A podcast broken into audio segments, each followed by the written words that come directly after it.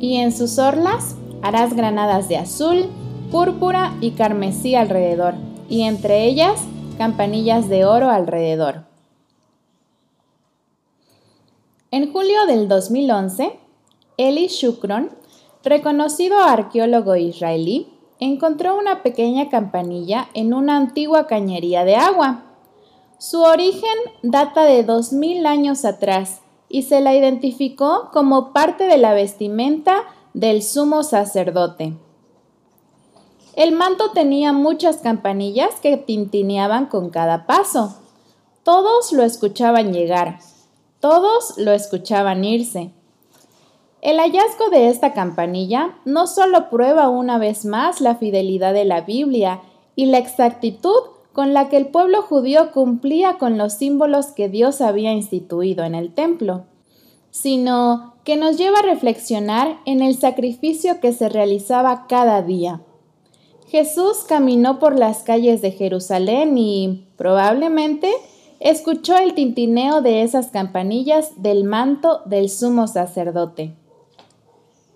Jesús se convertiría en el sacrificio vivo que acabaría con todo ese sistema de rituales que también ejemplificaba su amor y entrega, y que a la vez, tan común y carente de sentido, se había vuelto para quienes no entendían realmente quién era el Mesías.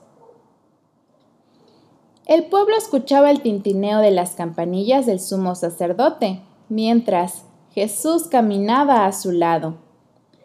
Quizá hoy nosotros hemos perdido nuestra sensibilidad a las cosas espirituales o las estamos considerando simplemente un sonido más, cuando en realidad nos están señalando el sacrificio vivo, Jesús, que camina a nuestro lado.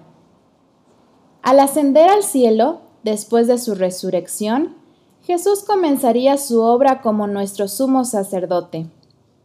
Pablo dice, en efecto, Cristo no entró en un santuario hecho por manos humanas, simple copia del verdadero santuario, sino en el cielo mismo, para presentarse ahora ante Dios en favor nuestro. La obra de Cristo en favor de la redención del hombre y la purificación del pecado del universo se concluirá quitando el pecado del santuario celestial y colocándolo sobre Satanás, quien sufrirá el castigo final. El Mesías, nuestro Redentor y sumo sacerdote, obtuvo la victoria final. Ojalá decidamos caminar más conscientemente de quién tenemos al lado y qué triunfo ha ganado. Hoy camino con Dios, el matinal en podcast cortos para aquellos que disfrutamos de escuchar la palabra. Que tengas un excelente día y no te olvides de compartir.